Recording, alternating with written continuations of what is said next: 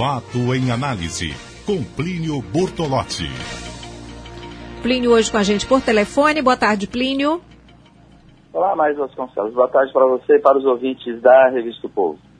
Plínio, o presidente Michel Temer tem dois momentos marcantes que a gente traz para este primeiro de maio, embora um desses momentos tenha sido o pronunciamento que ele fez ontem é, inicialmente ele tinha feito ali um vídeo e jogou no Twitter, depois esse vídeo foi divulgado mais amplamente e o presidente Michel Temer diz para os desempregados não perderem a esperança. E hoje, em visita ao centro de São Paulo, no local onde é, aconteceu essa tragédia, esse desabamento desse edifício que era ocupado por sem-tetos e, e que desabou, enfim, ele foi hostilizado de uma forma muito clara, né, por, por aquela população e teve que sair sob proteção.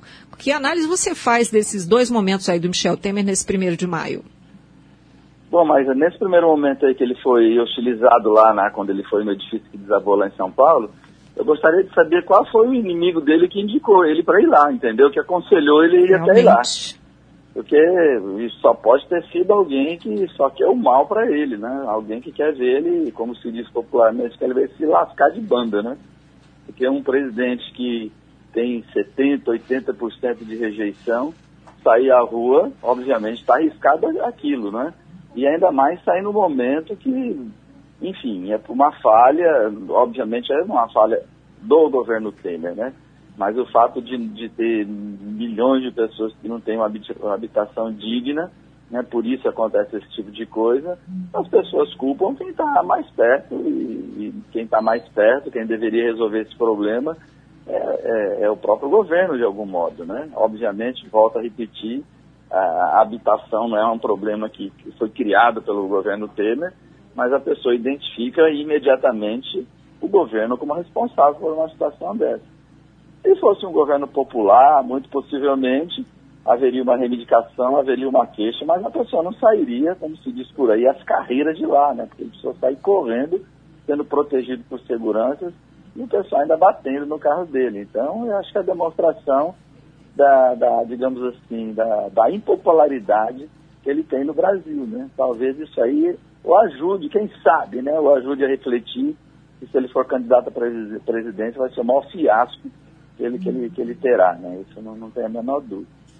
Quanto a pedir para ter esperança, viu, mais Vasconcelos, é. quem pede para ter esperança é o Papa. Né? No, no, caso do desempregado, a pessoa não tem que perder a, a esperança é, ou manter a esperança. A pessoa quer um emprego.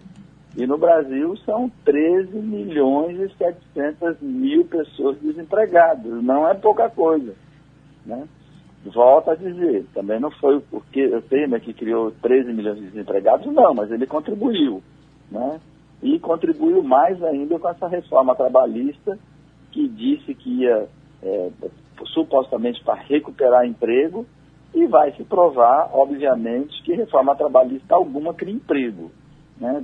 Especialistas cansaram de dizer que o que cria emprego é o crescimento econômico, não é reforma trabalhista, porque o Brasil chegou a ter quase zero, quase ter, é, zerar a fila de desempregados no governo Lula e, e, e, com essa lei trabalhista. Por que aconteceu isso? Porque havia crescimento econômico, as pessoas estavam comprando, as empresas produzindo, e isso é que gera emprego, não é a reforma trabalhista. O que vai acontecer com essa reforma, muito provavelmente, que já está acontecendo, porque nos últimos três meses houve crescimento de, de emprego, né? É, apesar da situação ser grave ainda, são três meses seguidos de crescimento de emprego. Mas o que, que o IBGE mostra? Mostra que cresce empregos de salário baixo, menos de um salário mínimo. Muito possivelmente o que pode estar acontecendo é a empresa demitir um empregado que é um pouco mais caro e contratar três pelo, pela, pela, pela, pela forma de trabalho intermitente e vai crescer um pouco do, do, do, digamos, reduzir um pouco o desemprego, mas vai piorar a qualidade desse emprego. Então é uma situação muito, muito difícil, viu, Maísa? A economia tem uma, uma, uma incipiente recuperação, a crise política, as pessoas dizem que deixou de influir na economia, mas isso eu acho que não é uma coisa que permanece, obviamente na crise política influi na economia, E o governo, né, nesse aspecto, é, enfrenta uma quadra difícil, fora as denúncias que o Temer vem recebendo de corrupção, né?